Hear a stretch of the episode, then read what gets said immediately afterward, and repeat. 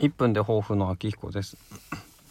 えー、抱負という言葉を除こうかなっていう話もしましたけれども、うん。まあ、とりあえず、なんかリズム感的に慣れてきてしまったので、とりあえず抱負。で、何を話しても結局最後は未来、これからどうするかっていう話をするしかないので、とりあえず抱負ということで、うん。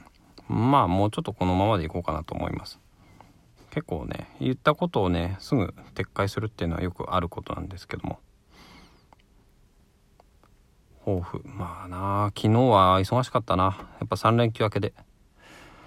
今日はどうなるんだろうか。ってまあその時間の使い方っていうのはうん、まあ、自分次第なんですよね。でその覚悟とか決断とかが結構ね重要なんだよね。そのいろいろと考える考えるって考えてから動いてもなかなか進まないからうん。もうこれっていうふうにこうポジションを決めて進めるしかないのかなと思います。